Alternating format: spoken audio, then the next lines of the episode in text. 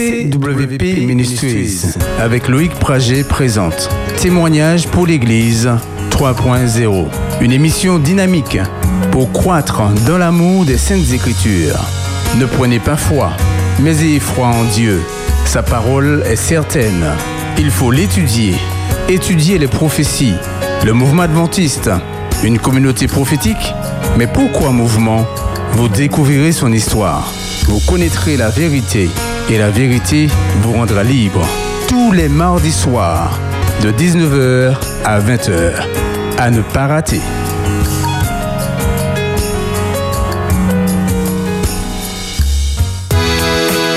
Espérance FM. L'espérance, c'est croire que la vie a un sens. Espérance FM.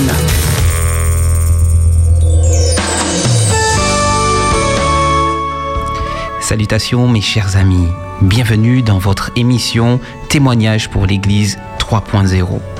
Mais avant tout, nous voudrions adresser une pensée spéciale à la famille Tribo. Et cette pensée est accompagnée de nos sincères condoléances, puisque nous sommes conscients de la difficulté de l'épreuve qu'ils traversent actuellement. Et la parole de Dieu nous dit dans 1 Corinthiens 12, verset 26, Si un membre souffre, tous les membres souffrent avec lui. Nous pensons également à Marie-Françoise de Saint-Joseph qui a également perdu sa mère il n'y a pas longtemps. Que la paix et la sérénité que seul Dieu peut donner en pareille circonstance vous animent et vous consolent dans l'attente de la manifestation glorieuse de notre grand Dieu et Sauveur Jésus. Maintenant, nous allons incliner la tête afin d'invoquer la présence du Saint-Esprit avant de passer à l'étude de ce soir. Tendre Père, nous voudrions te remercier pour tant d'amour à notre égard. Et même quand parfois les circonstances semblent prouver le contraire, tu nous garantis que tu es avec nous tous les jours jusqu'à la fin du monde. Merci Jésus. Remplis-nous de ton Esprit Saint en cet instant, afin qu'il nous conduise et nous réconforte dans toute la vérité, au nom de Jésus. Amen. Nous allons sans plus tarder prendre nos Bibles dans le livre d'Apocalypse, chapitre 1er au verset 3. Un verset que nous connaissons certainement.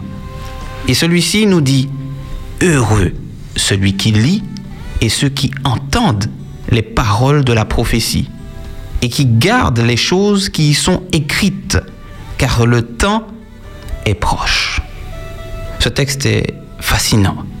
Et le mot heureux ici, makarios, dans le manuscrit, est aussi un synonyme d'optimisme, de sérénité, mais également de triomphe. Lorsqu'on associe ces propos à une guerre ou un conflit, il nous garantit que la victoire est déjà acquise par celui qui est appelé l'agneau de Dieu. Et le texte nous dit effectivement que le temps est proche. Et le mot temps ici, kairos, est différent du mot temps que nous avions analysé dans le chapitre 10, chronos. Ce mot fait abstraction de tout ce qui se produit dans notre espace-temps, car le mot kairos est associé à Dieu. Le texte est en train de mettre en lumière l'occasion, l'opportunité de sceller alliance avec Dieu. Et l'alliance que nous devrions sceller avec Dieu ne doit pas être dépendante des circonstances qui se passent dans notre vie de tous les jours. Nous ne devrions pas prendre de décisions sur l'émotion. Non, au contraire. Nous devrions être conscients que le temps est proche, que Dieu désire entrer en contact avec tout homme. Et il revient bientôt. Et rappelez-vous que les quatre vents sont encore retenus, puisqu'il désire sceller tous ceux qui sont ses serviteurs sur le front. C'est-à-dire que nous ayons la conviction qu'il est le seul vrai Dieu. Et le texte nous dit, heureux celui qui lit. Le mot lire ici, anaginosko, est aussi traduit par connaître. C'est bien de connaître, mais il faut aussi entendre. Rappelez-vous que les oreilles font référence à l'obéissance. Et lorsque j'entends, j'obéis à la parole qui me demande d'annoncer cet évangile. Donc nous avons à travers ce verset les caractéristiques de la sentinelle. Les yeux pour voir, la bouche pour parler, les oreilles pour entendre. Et la sentinelle a pour cette fonction d'annoncer, d'avertir, mais aussi d'exhorter. Et nous allons sans plus tarder nous pencher sur le chapitre premier afin de tirer du réconfort et comprendre la structure du livre de l'Apocalypse dans la continuité de ce que nous avions vu la dernière fois dans le chapitre 10. Nous allons voir que Dieu, lorsqu'il s'adresse à l'homme, ne fait rien dans l'approximation. Nous allons tout de suite prendre nos Bibles à partir du verset 9 de ce même chapitre. Moi, Jean, votre frère, et qui part avec vous à la tribulation et au royaume et à la persévérance en Jésus, j'étais dans l'île appelée Patmos. Effectivement, lorsque Jean reçoit sa vision, il est sur une île. Une île, c'est très petit, effectivement. Et cette île était réservée, vous vous, en souvenez certainement, aux prisonniers, aux personnes qui étaient condamnées. Et à Patmos, l'espoir n'est pas permis. Et remarquez bien que cette situation est en train d'illustrer la condition de notre planète. Oui, notre planète est petite. Notre planète est une île dans l'immensité de l'univers.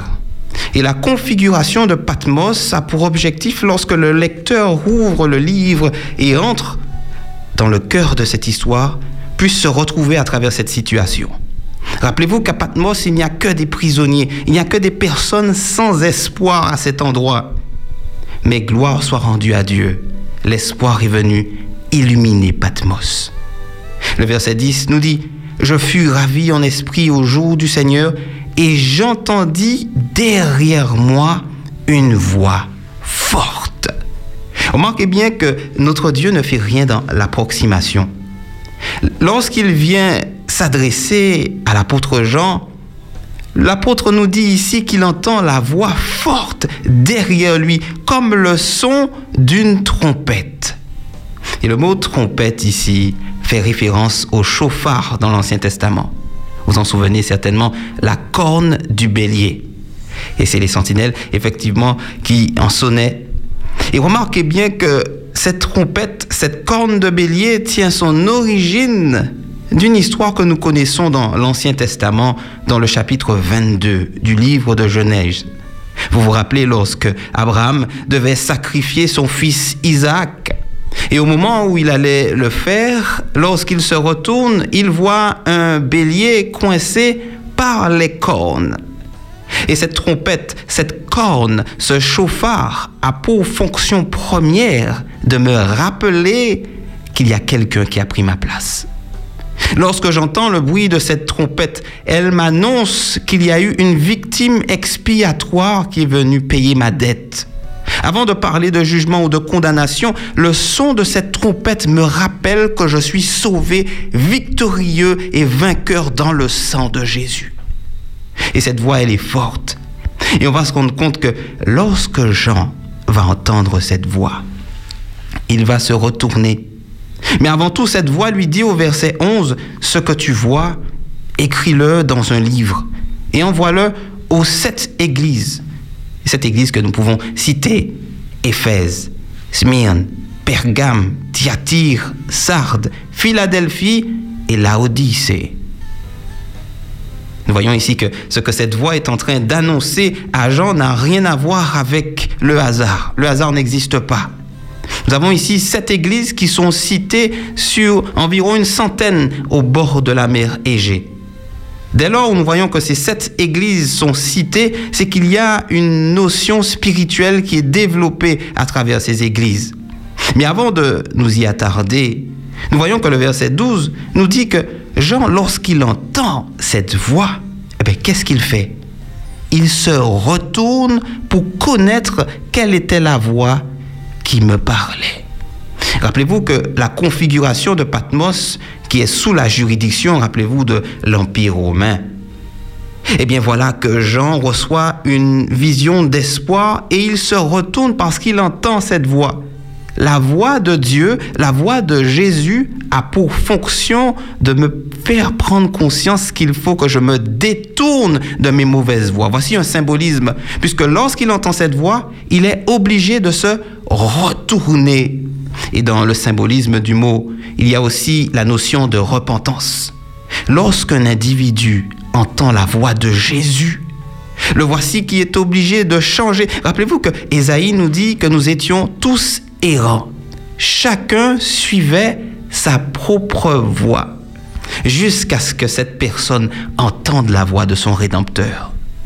Et le symbole de se retourner ici fait référence à la repentance requise pour toutes ceux et celles qui ont le désir de connaître la voix qui enseigne.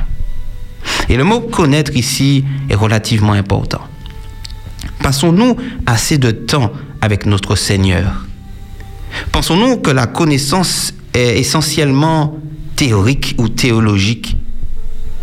Il y a dans le livre du Nouveau Testament une citation de Jésus qui affirme à une catégorie de personnes à la fin des temps, je ne vous ai jamais connu.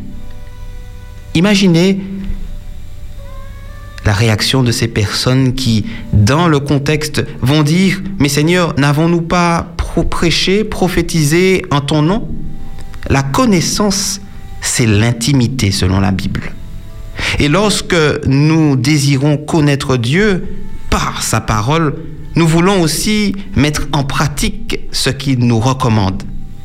Et nous devrions aujourd'hui, plus que jamais, passer du temps non seulement dans l'étude de la parole, mais dans la prière. Car mes frères et sœurs, mes amis, nous avons besoin, nous avons plus que jamais besoin d'entendre la voix de Dieu. Ne soyons pas des chrétiens superficiels, car rappelez-vous que cela serait terrible d'entendre, après avoir soi-disant accepté la parole de Dieu, je ne vous ai jamais connu. Connaître Dieu, c'est passer du temps avec lui. Et aujourd'hui, nous pouvons faire cette introspection et nous poser la question suivante. Combien de temps suis-je en train de passer avec mon Dieu chaque jour de la semaine? Ai-je réellement du temps pour lui ou suis-je submergé par le temps?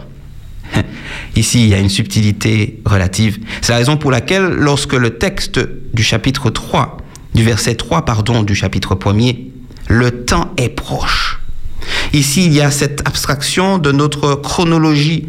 Dieu désire entrer en contact avec tout homme.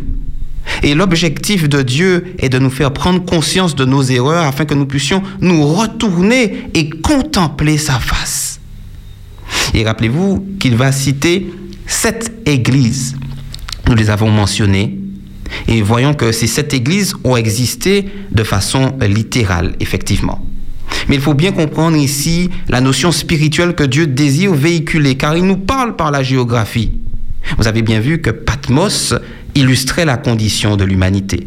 Donc ces églises aussi ont pour fonction d'illustrer quelque chose. Et cette illustration oriente directement vers les messagers. Chaque église de cette époque détenait une caractéristique qui mettait en lumière une étape de l'ère du christianisme. C'est-à-dire que lorsque Jésus va sélectionner ces églises, il va balayer du regard chacune d'entre elles et se rendre compte effectivement que chacune avait des caractéristiques qui correspondaient à une étape de l'ère du christianisme. Et pour pouvoir confirmer cela, nous avons au verset 19, lorsque Jésus dit à Jean d'écrire, il lui dit, écris donc les choses que tu as vues celles qui sont et celles qui doivent arriver après elles. Donc, nous devrions être capables, avec les sept églises, de pouvoir voir les choses qui étaient, tu as vu passer, celles qui sont, donc présents, et celles qui doivent arriver, futures. Il y a ces trois dimensions qui sont possibles d'être développées à travers cette histoire. Notre Dieu n'est pas un Dieu qui agit à la légère. Chaque décision, chaque parole, chaque approche a pour objectif de toucher le cœur d'un individu. Et à travers la géographie, Dieu nous parle. Patmos qui synthétisait la condition de notre humanité déchue à cause du péché, prisonnier de cet endroit. Aujourd'hui, nous avons l'assurance que la victoire est acquise par le nom précieux de Jésus. Rappelez-vous que le texte dit, Heureux victorieux, triomphant est celui qui lit et qui entend ces paroles, mais qui les propage et les garde. Et lorsque nous sommes heureux, notre esprit, rappelez-vous, n'est pas abattu, car un esprit abattu, vous vous rappelez, dessèche les eaux. Donc, détruit la structure sur laquelle elle est basée. Et nous avons ici, à travers cette histoire, un message d'espoir qui vient illuminer Patmos. Et lorsque Jean se retourne, Jean voit sept chandeliers d'or. La parole de Dieu est magnifique. La parole de Dieu est belle. Voici Jean symboliquement qui sort des ténèbres à l'admirable lumière de Jésus. Il voit clair. Lorsqu'un homme entend la voix de Dieu, lorsqu'un homme découvre l'identité de Jésus à travers la parole, le voici illuminé. Car rappelez-vous que Jésus, lorsqu'il dit ⁇ Je suis le premier et le dernier, le commencement et la fin ⁇ il met l'emphase sur sa nature divine, mais il nous prouve également qu'il est du début à la fin. De la Genèse à l'Apocalypse, il reste le même et a toujours été le centre des Écritures. Il y a des choses qui vont se produire très bientôt sous nos yeux. Et les paroles de la prophétie ont pour objectif, selon le verset premier, de montrer à ses serviteurs les choses qui doivent arriver bientôt mais par-dessus tout, connaître qui est Jésus. Car quand je connais qui je sers, à aucun moment je ne peux être ébranlé. Et alors que Jean se retourne et distingue sept chandeliers d'or, nous voyons que le livre de l'Apocalypse est rédigé dans le langage du sanctuaire, puisque le chandelier est situé dans le lieu saint, vous vous rappelez Dans l'Ancien Testament, selon la typologie, le chandelier est dans le lieu saint. Et le chandelier me permet de distinguer ce qu'il y a autour. Et à côté du chandelier, dans le sanctuaire, il y avait la table des pains de proposition. Et juste un petit peu plus haut, il y avait l'autel des parfums. Trois ustensiles qui nous permettent qui nous permettent de faire le lien avec le livre de l'Apocalypse et les différentes visions historiques. Les sept églises démarrent près des sept chandeliers. Nous voyons ici un aspect relativement important. Et regardez ce que le verset 13 nous dit ici. Au milieu des sept chandeliers, quelqu'un qui ressemblait à un fils d'homme. Au milieu des sept chandeliers, le milieu, rappelez-vous, est la place de l'autorité. Et le Christ a son siège, a son trône au milieu des églises.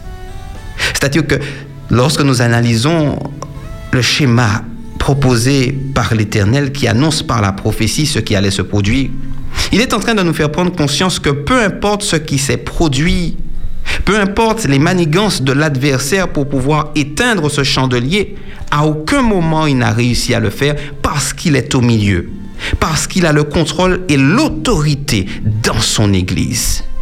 Et voici l'assurance qu'il est en train de donner à l'apôtre Jean lorsqu'il se présente ainsi. remarquez bien que ces attributs nous font réfléchir. Remarquez bien le verset 14 nous dit ici, sa tête et ses cheveux étaient blancs comme de la laine blanche. Jean n'a pas les mots pour exprimer le Christ dans toute sa splendeur. Il nous dit que ses yeux étaient comme une flamme de feu. Et le verset 15 nous dit ici que ses pieds étaient semblables à de l'airain ardent, comme s'il eût été embrasé dans une fournaise, et sa voix était comme le bruit de grandes eaux. Lorsque nous nous attardons sur ce verset et les attributs du Christ, nous revoyons les attributs du messager d'Apocalypse 10, effectivement, nous l'avions fait le rapport la fois dernière.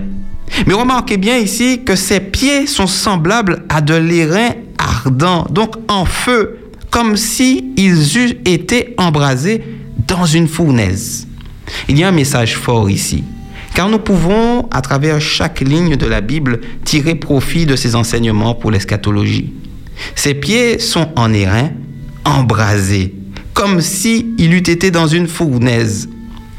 Et le texte biblique de Romains 10, lorsque l'apôtre Paul s'adresse aux chrétiens de Rome, il va citer Isaïe en disant Ah, qu'ils sont beaux les pieds de ceux qui annoncent l'évangile. Les pieds pour le corps représentent effectivement les membres qui permettent le mouvement. Lorsque j'avance, les pieds me permettent d'avancer. Les pieds sont assimilés à l'évangile diffusé en avant. remarquez bien ici que le texte de Fournaise rappelle une histoire de l'Ancien Testament, non? L'histoire de l'Ancien Testament qui nous rappelle à quel point Babylone était à l'encontre de la parole de Dieu. Mais ce texte identifie également ce Jésus au milieu de la fournaise. Et l'objectif de Babylone, rappelez-vous, puisqu'il y avait trois jeunes Hébreux qui avaient refusé de se soumettre à l'autorité de ce pouvoir. Et lorsqu'ils ont été jetés dans la fournaise, l'objectif du diable était simple. Nous avons un symbolisme fort. Vous vous rappelez que les jeunes sont au nombre de trois. Et le message des trois anges de l'Apocalypse est ici synthétisé à travers cette histoire. L'objectif du diable est de brûler et d'exterminer tous ceux et celles qui portent ce message. Mais Jésus était au milieu de cette fournaise. Et lorsqu'ici ses pieds sont représentés comme de l'airain ardent sorti d'une fournaise, il y a un message d'espoir et de réconfort. Le diable pourra faire tout ce qui en son possible pour exterminer ou essayer d'étouffer le message de l'évangile, mais cet évangile est appelé évangile éternel. Un évangile qui ne peut se consumer. Et lorsque ces pieds qui font référence à l'évangélisation en mouvement il est en train de montrer l'autorité qu'il a sous toutes les dominations et toutes les puissances qui ont pour objectif, sous l'influence du diable, d'étouffer ce message. Quel Dieu nous servons, n'est-ce pas? Nous servons un Dieu extraordinaire, un Dieu exceptionnel qui ne recule devant rien pour que sa parole soit propagée dans le monde entier. Et les attributs de Jésus continuent. Après les, pieds semblables à de l'airain ardent, on a sa voix qui est semblable au bruit de grandes eaux. Là encore, il y a une référence à l'eschatologie. On nous parle dans le chapitre 17 d'une prostituée, n'est-ce pas, qui est assise sur les grandes eaux. Et ici, remarquez bien que la voix de Jésus est assimilée à celle du bruit des grandes eaux. Parce que ici, le texte a pour objectif de nous faire prendre conscience que la voix de Jésus et son identité a pour objectif de mettre en lumière sa suprématie sur tout l'univers. Puisque bien souvent, malheureusement, lorsque nous diffusons des informations relatives à la fin des temps, nous donnons l'impression parfois qu'il n'y a plus d'espoir. Nous donnons l'impression parfois que les événements sont dirigés par les forces du mal. Oui, le diable est considéré comme le prince de ce monde, mais il est limité car ce Seigneur et Sauveur que nous servons est le Dieu Tout-Puissant. Ne donnons pas l'impression aux personnes, à d'autres, qu'il n'y a plus d'espoir. Bien au contraire, lorsque nous diffusons le message prophétique, lorsque nous annonçons le message du salut en Christ, notre voix doit être pleine d'espoir, car la voix de Jésus vient faire de l'ombre à toutes les manigances que le diable est en train de faire. Nous sommes au clair sur l'identité de Jésus, car ce Jésus est appelé celui qui était, qui est et qui vient. Il était mort, il est vivant et il vit au siècle des siècles. Et le verset 8 du chapitre 1er nous dit que celui-ci est l'alpha et l'oméga, le Seigneur Dieu, le Tout-Puissant. Et le message phare du livre de l'Apocalypse est l'identité de Jésus. Beaucoup de religions n'ont pas de problème à le considérer comme étant un prophète ou une personnalité historique. Mais dès lors où il se revendique, dès lors où Dieu est assimilé à son identité, il y a un problème. Et voici ce que le livre de l'Apocalypse est en train de mettre en lumière. L'identité de Jésus comme étant divin, le créateur de l'univers. Et voici cette vérité qui doit être prêchée dans le monde entier. Et cette vérité est accompagnée d'un message eschatologique en trois dimensions il y a de quoi être réjoui. Il y a de quoi être serein.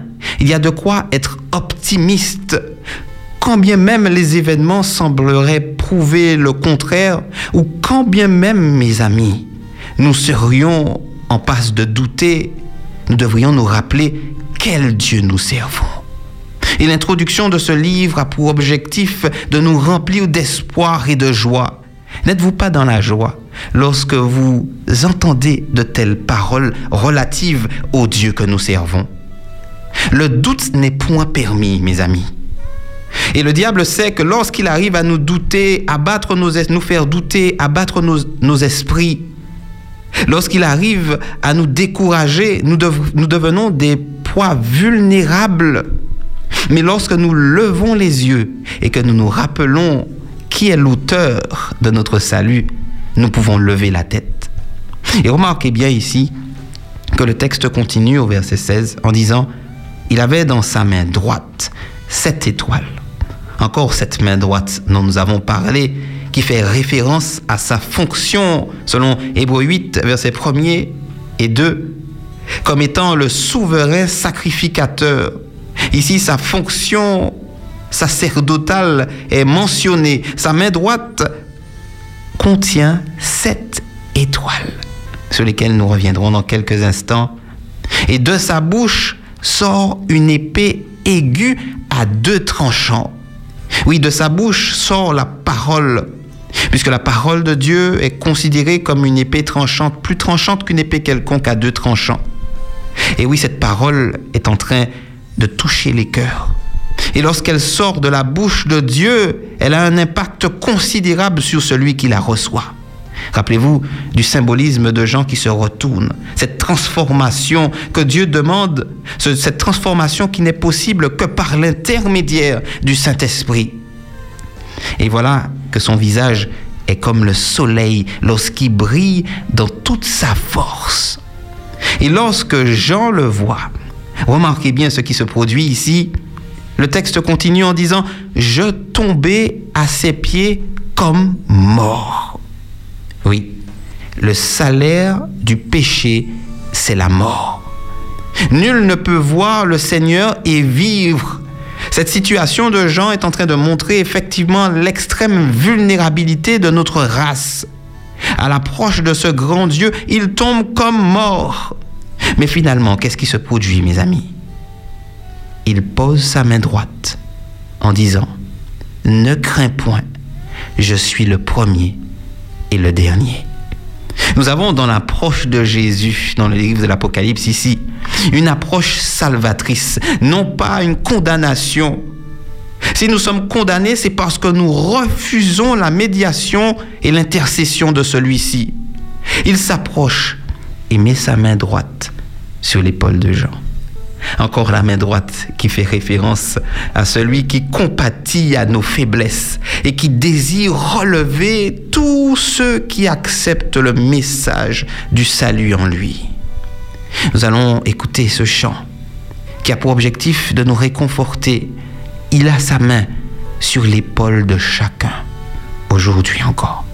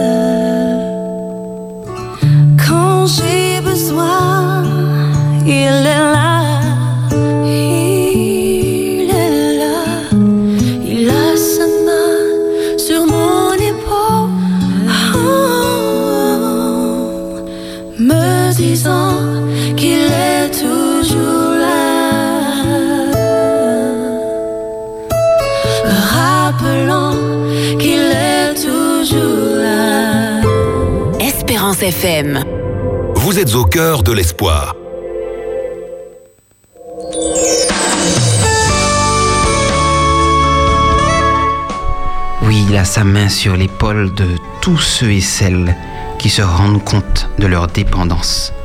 Oui, nous sommes dépendants de ce grand Dieu tout-puissant, celui qui a pris notre place, celui qui nous rappelle à travers le son de la trompette qu'il y a également un jugement, celui qui annonce également que Babylone est tombée, celui qui annonce clairement de prendre position pour lui avant qu'il ne soit trop tard. Oui, le message des trois anges est encore d'actualité aujourd'hui. Et si nous passons par cette phase de départ pour introduire les différentes études, nous avons besoin d'être sûrs et réconfortés par la toute-puissance de notre Seigneur et Sauveur. Parce que parfois nous avons souvent tendance à l'oublier. Nous sommes bien souvent submergés par les tracas de la vie, nos soucis, et nous, devenons progressivement craintifs. Et ce même Jésus a dit dans Jean 14, verset 1er, que votre cœur ne se trouble point. Et le mot troubler fait référence à l'agitation, fait référence à l'anxiété, fait référence à tout ce qui est à l'encontre de la paix et la sérénité que lui seul peut donner. Et toutes les fois où nous sommes inquiets, toutes les fois où nous nous posons des questions qui ruinent, qui nous rongent de l'intérieur, posons-nous la question, sous quelle domination suis-je réellement? Car rappelez-vous que ce Jésus n'est pas un homme pour mentir. Il nous donne par l'intermédiaire de la prophétie la preuve qu'il est au contrôle de tout ce qui se produit dans nos vies, même quand cela semble négatif à nos yeux. Et lorsque nous revenons à cette courte exégèse du chapitre 1er, où ce Jésus est présenté comme celui qui annonce, qui est le moteur de l'évangile et qui va à l'encontre des grandes eaux de Babylone par un message extraordinaire. Rappelez-vous que dans sa main droite, il a également sept étoiles. Et les étoiles brillent. Et ces étoiles, ici au verset 20 du chapitre 1er, nous sont révélées. Le mystère des sept étoiles que tu as vues dans ma main droite et ces sept chandeliers d'or nous avons les sept étoiles qui sont les anges des sept églises. Nous attardons rapidement sur ce point. Les sept étoiles qui sont dans la main de Jésus sont les anges. Rappelez-vous que le mot ange, en fonction du contexte, est également traduit par messager. Et étant donné que ces messagers sont dans les églises, il fait référence ici à des messagers terrestres. Et ces messagers sont ceux et celles que Dieu a choisis au cours des siècles pour diffuser l'évangile de l'ère des apôtres jusqu'à la fin de nos jours, jusqu'à sa venue. Et nous avons ici, à travers ce message, un message de réconfort. Les messagers qui dispensent l'évangile éternel sont dans la main du Tout-Puissant.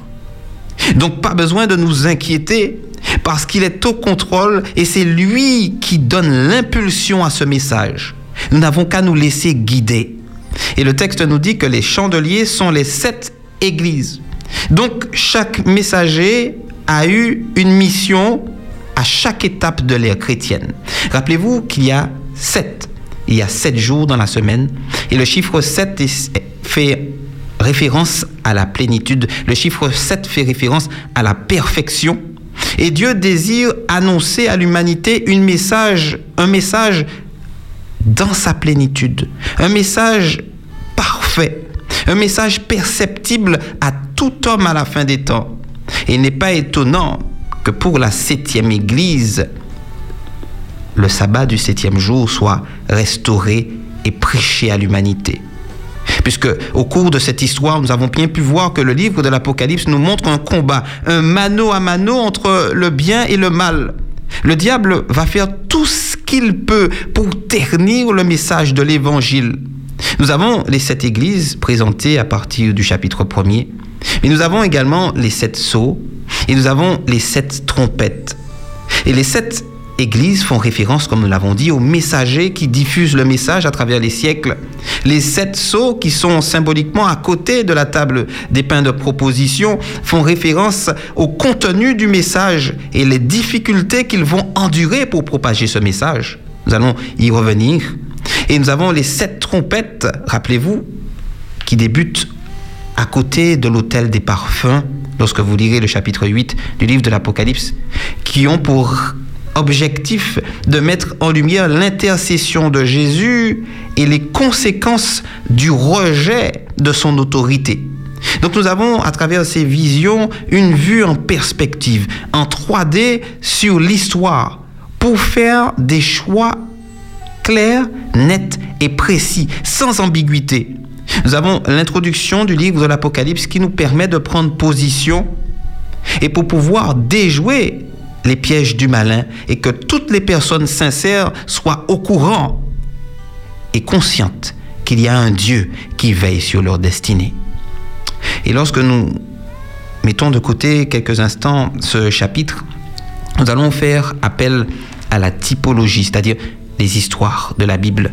Une d'entre elles que nous connaissons très bien certainement. Dans le livre de Marc, et rappelez-vous que les messagers sont ceux et celles que Dieu a choisis au cours des siècles pour diffuser un message, un évangile éternel. Et dans cette histoire, nous allons faire le rapprochement avec les événements finaux. Comment à travers chaque histoire de la Bible, Dieu nous permet de tirer profit de celle-ci pour diffuser un message final? Nous sommes dans le livre de Marc, au chapitre 5. Le livre de Marc, au chapitre 5, à partir du verset 24. Vous vous rappelez certainement de Jairus, le chef de la synagogue, qui avait une petite fille qui était malade. Et il va appeler Jésus. Et le verset 24 nous dit que Jésus va s'en aller avec lui. Et cette phase de l'histoire va nous permettre de faire un rapprochement avec la mission eschatologique de l'Église, une synthèse. Jésus s'en va avec Jairus. Et rappelez-vous ici que le texte nous dit qu'il y a une grande foule qui le suit et le presse. Jésus est au milieu de la foule. Il est suivi, mais il est aussi pressé. Nous avons ici dans une foule des caractéristiques particulières. Lorsqu'il y a foule, il y a généralement du bruit. Jésus, au milieu de cette foule immense, il est pressé de toutes parts. Et on nous dit au verset 25 qu'il y a une femme atteinte d'une perte de sang depuis 12 ans. Cette femme est atteinte d'une perte de sang. Et lorsque je perds mon sang, automatiquement, je meurs.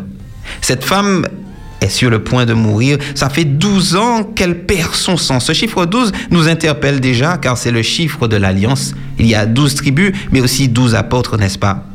Et une femme dans la Bible fait aussi référence à une communauté, une église.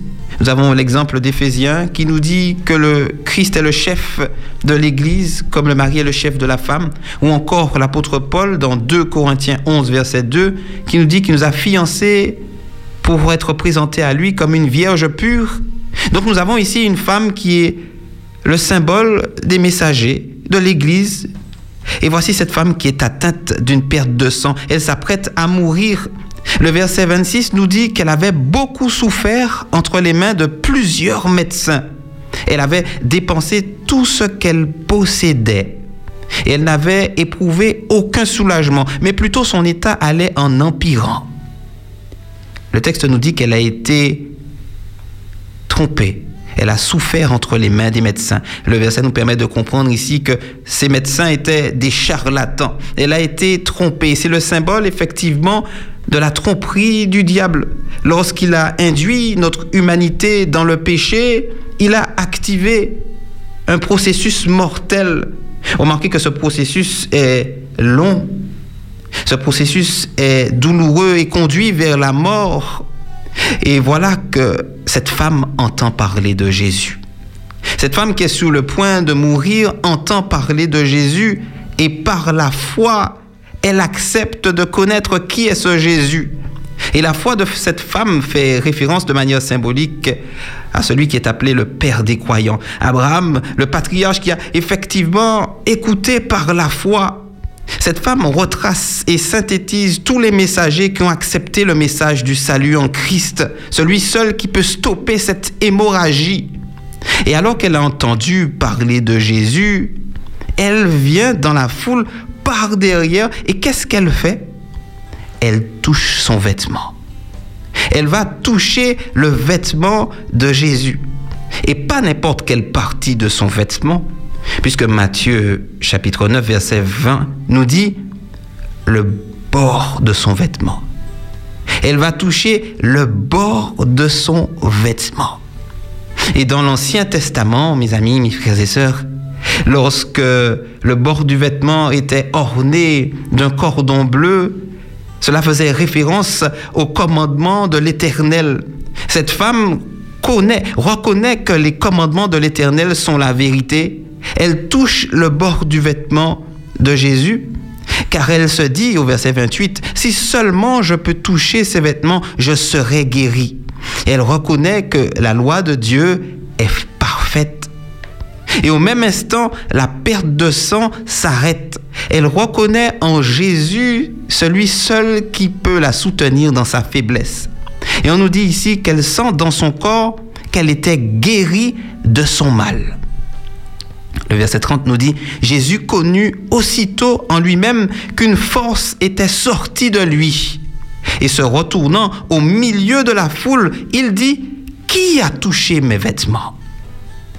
Cette configuration est en train de nous faire prendre conscience de quelque chose de fondamental. Cette femme, rappelez-vous, synthétise les messagers depuis Abraham jusqu'à la fin qui ont accepté le message du salut en Christ. Rappelez-vous qu'elle est malade depuis 12 ans, le chiffre 12 est le chiffre de l'alliance. Il y a une foule et la foule est synonyme de confusion et dans toute cette confusion, il y a une femme qui entend parler du salut en Christ et qui touche le bord de son vêtement. Et lorsqu'elle touche le bord de son vêtement, elle reconnaît. Et Jésus lui-même dit qu'il sent qu'il y a une force qui s'est échappée de lui. En d'autres termes, il y a eu une transmission. Dieu va effectivement identifier cette femme par la puissance de son Saint-Esprit. Regardez bien ce qui se produit par la suite, puisqu'il dit, qui a touché mes vêtements? Et remarquez la réponse des disciples. Tu vois la foule qui te presse et tu dis, qui m'a touché? Ils sont en train de dire, mais Jésus, mais qu'est-ce que tu racontes là? Regarde le nombre de personnes qu'il y a autour de toi et tu oses poser une telle question qui m'a touché Mais Jésus sait très bien ce qu'il fait. Rappelez-vous que notre Dieu n'est pas dans l'approximation. Lorsqu'il fait ou dit quelque chose, c'est parce qu'il y a un message qu'il veut véhiculer. Qui? Lorsqu'il dit qui, il retient l'attention de tous. Il désire identifier la femme qu'il a touchée. Ce n'est pas n'importe quelle femme, puisque dans le monde aujourd'hui, il y a beaucoup d'églises. Il y a plusieurs églises qui prêchent différents messages, mais l'Éternel désire identifier celle qu'il a choisie. Rappelez-vous que de son corps, il sent que quelque chose est sorti de son corps. Il y a une transmission, il y a une union entre cette femme et Jésus. Et alors qu'il regarde autour de lui, tout le monde certainement est en train d'en faire autant. Ce que Dieu désire à ce moment précis, c'est que tout le monde puisse distinguer qui est cette femme dont il s'agit. Et regardez bien que le verset 33 nous dit que la femme, effrayée et tremblante, voyons une femme imparfaite, une femme pécheresse, une femme qui sait ce qui s'est passé en elle, elle vint se jeter aux pieds de Jésus et lui dit toute la vérité. Et selon la Bible, la vérité représente les commandements de Dieu. Tous tes commandements sont la vérité. Psaume 119, verset 121. Ta parole est la vérité. Jean 17, verset 17. Et Jésus est le chemin, la vérité et la vie. Jean 14, verset 6. De la bouche de cette femme sort la vérité. Et cette vérité a besoin d'être prêchée au monde. C'est la raison pour laquelle Dieu désire identifier ses messagers. Et c'est ce qu'il nous permet de faire à travers le livre de l'Apocalypse pour que nous puissions savoir quel chandelier et quel type d'église dont il est le chef. Et cette Église n'est pas parfaite. Cette Église est tremblante. Cette Église est vacillante. Mais rappelez-vous que l'Église militante sera triomphante dans le nom du Seigneur. Car ce Jésus, au verset 34, nous dit, Ma fille, ta foi t'a sauvée. Va en paix et sois guérie de ton mal. Nous avons un Jésus ici qui est toujours prompt à relever, à restaurer. Mais rappelez-vous que son amour est à la hauteur de sa justice. Et en tant que messager du grand roi aujourd'hui, l'Église de Laodicée dont il s'agit dans l'Apocalypse nous permet de prendre conscience des lacunes et des faiblesses de cette assemblée. Mais Dieu désire dans son grand amour qu'une repentance puisse avoir lieu que nous puissions passer beaucoup plus de temps à l'étude de sa parole, mais pas simplement à l'étude, saisir les occasions que Dieu met à notre portée pour diffuser son message d'amour à l'humanité. Dieu désire que son Église se relève. Dieu désire que son message soit propagé au monde entier. Un monde qui a soif d'un message du salut en lui. Mais rappelez-vous, peu importe les soucis ou les tracas de la vie qui sont en train de submerger notre quotidien. Et parfois, ces difficultés semblent insurmontables. Mais nous ne devrions en aucun cas oublier que Jésus est toujours là. Oui, Jésus est toujours là. Cette musique qui résonne dans nos esprits. Lorsque parfois le découragement semble prendre le dessus, non, Jésus revient très bientôt, mes amis. Et il est toujours là aujourd'hui, prêt à nous relever et à nous donner une orientation en adéquation avec sa parole de vérité.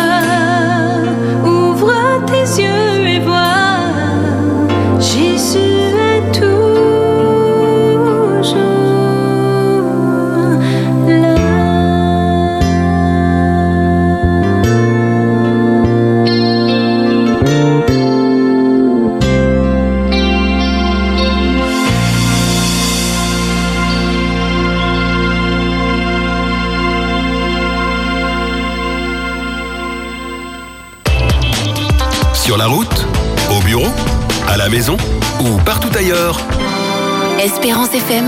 À votre portée. En ce Jésus se trouve paix et joie. N'oublions jamais cela. Et ne- nous ne devrions en aucun cas perdre cette joie et cet amour. Et si toutefois, sans même nous en rendre compte, nous avons abandonné notre premier amour, le temps est venu de nous réconcilier avec Dieu. Le temps est venu de nous rappeler à quel point il compte sur son assemblée. En dépit de tout ce que nous vivons dans le chronos, dans notre vie quotidienne, ce qu'il désire, c'est que nous ayons conscience que le temps est proche, qu'il désire entrer en contact avec sa créature pour un réel changement, car il revient nous chercher. Et cela serait dommage que nous entendions la phrase que nous avions énoncée dans la parole de Dieu, Je ne vous ai jamais connu. Connaître la voix de Dieu, c'est se retourner, c'est-à-dire changer de voix, changer ma manière de penser, changer ma manière de parler. Nous sommes tous logés à la même enseigne, nous avons des défauts, des lacunes, mais la parole de Dieu, par l'intermédiaire de son esprit, est capable de nous transformer. Oui, il est capable, notre Dieu, de le faire. Et c'est ce que le livre de l'Apocalypse nous présente dans l'introduction pour que nous soyons sereins et que nous soyons convaincus que nous ne sommes pas seuls dans cette bataille et que nous n'avons rien à porter sur nos épaules car le fardeau de l'humanité a été porté par ce même Jésus. La Bible est centrée sur lui. Si nous dissocions Jésus de la prophétie, nous allons malheureusement sombrer. Et le diable le sait d'ailleurs.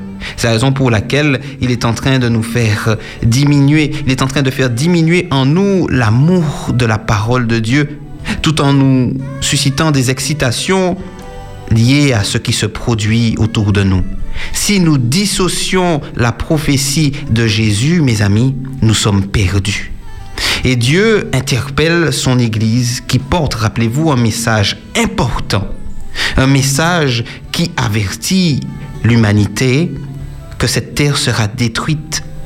Mais avant sa destruction, il désire que chaque être humain prenne une position judicieuse. Dieu veut que tous soient sauvés et parviennent à la connaissance de la vérité.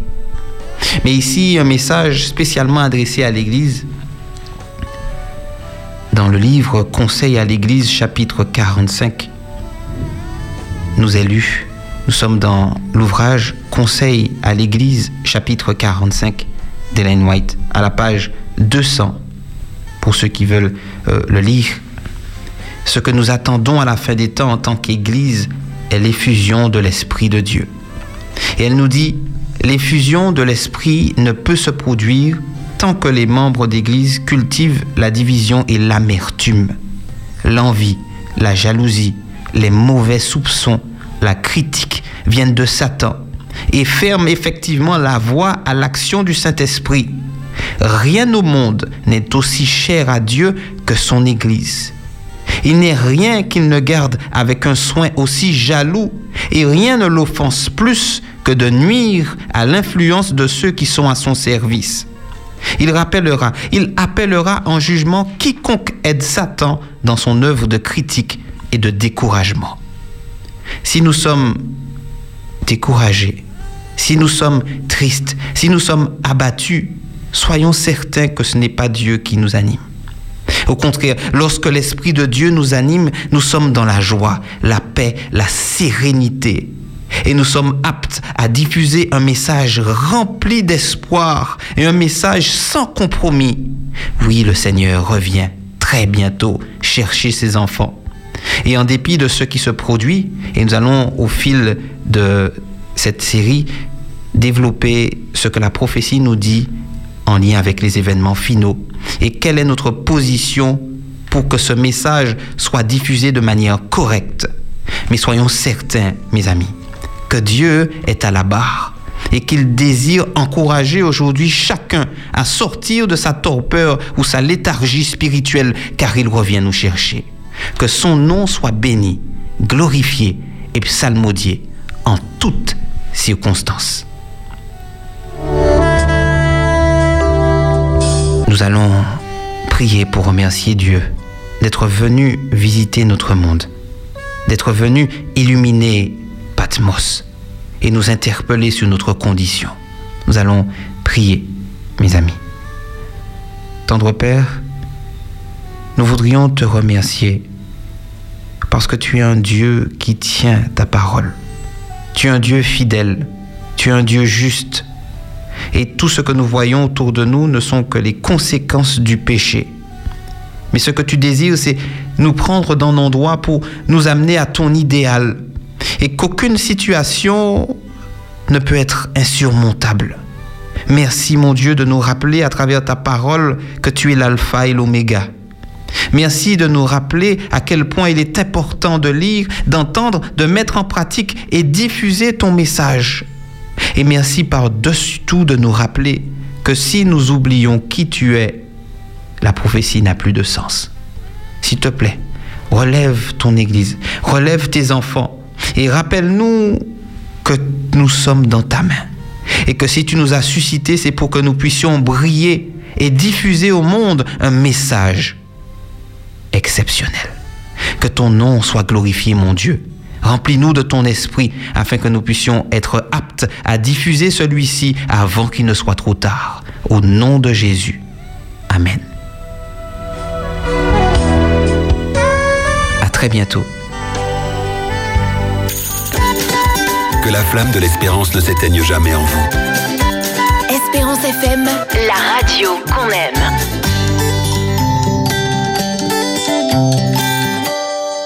CWP Ministries avec Loïc Prager présente Témoignage pour l'Église 3.0. Une émission dynamique pour croître dans l'amour des Saintes Écritures. Ne prenez pas foi, mais ayez foi en Dieu. Sa parole est certaine. Il faut l'étudier. Étudier les prophéties. Le mouvement adventiste, une communauté prophétique. Mais pourquoi mouvement? Vous découvrirez son histoire.